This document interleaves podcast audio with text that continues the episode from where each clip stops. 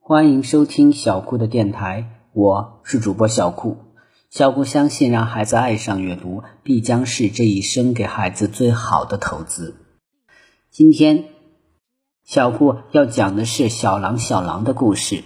发现母狼。山下山坡与草甸交界处的洼地上，长着一大片干黄的旱尾，沿着山脚一直向东北方向延伸。这是狼的钟爱之地，隐蔽被封，是狼在草原与人进行游击战所凭借的青纱帐。毕利格老人常说，一冬一春的旱尾地是狼转移藏身和睡觉的地方，也是猎人猎狗打狼的猎场。黄黄和二郎可能听到了狼踏枯萎的声音。时间对，方向也对。陈震想，一定是母狼要回窝了。他仔细地搜索尾地的边缘，等着狼钻出来。老人说过，尾地低洼，春天雪化会积水，狼不会在那里挖洞。狼洞一般都在高处，水灌不着的地方。陈震想，只要狼从那里钻出来，那他的窝。一定就在附近的山坡上。两条狗忽然都紧紧盯着一处旱尾不动了。陈震赶紧顺着狗盯的方向望去，他的心一下子狂跳起来。一条大狼从尾地里探出半个身子，东张西望。两条狗立刻把头低了下去，下巴紧贴地面。两人也尽量趴下身子。狼仔细地看了看山坡，然后才嗖地窜出尾地，向东北方向的一个山沟跑去。陈震一直用望远镜跟着狼，这条狼与他上次看到的那条母狼有点像。狼跑得很快，但也很吃力，想必在夜里偷了哪家的羊，吃得很饱。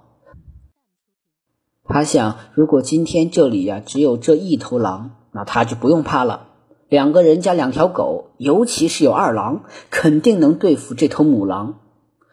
母狼爬上了一个小坡，陈震想，只要看到它在往哪个方向跑，就可以断定狼洞的大致位置了。但是就在这时，狼突然在小山坡的顶上站住了，转着身子，东望望，西望望，然后望着人与狗潜伏的方向，不动了。两个人紧张的都不敢喘一口气。狼站的位置已经比尾地高得多，他在尾地里看不到人，可是站这个小坡上应该能看到。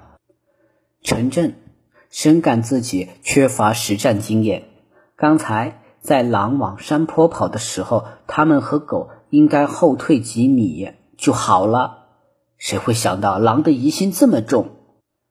狼紧张的。伸长前半身，使自己更高一些，再次核实一下他所发现的敌情。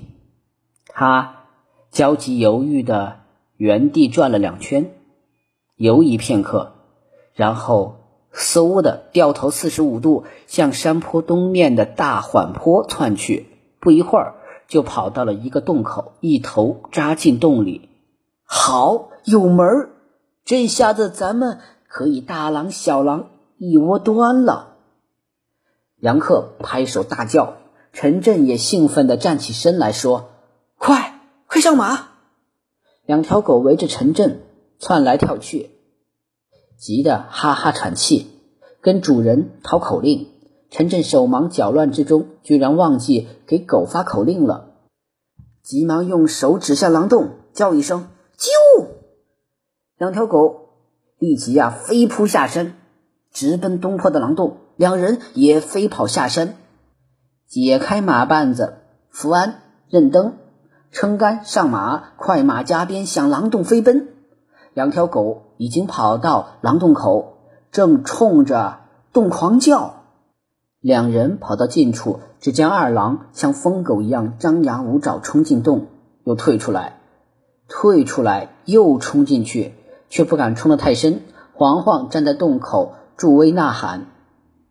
还不断的刨土，雪块土渣飞溅，两人滚鞍下马，跑到洞口一看，真真把他俩吓了一跳。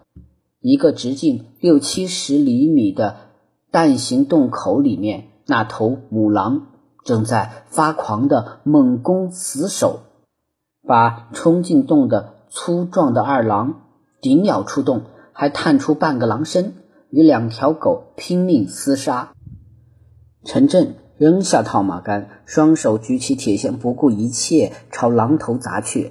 狼反应极快，还未等铁锨砸下一半，狼已经把头缩了进去。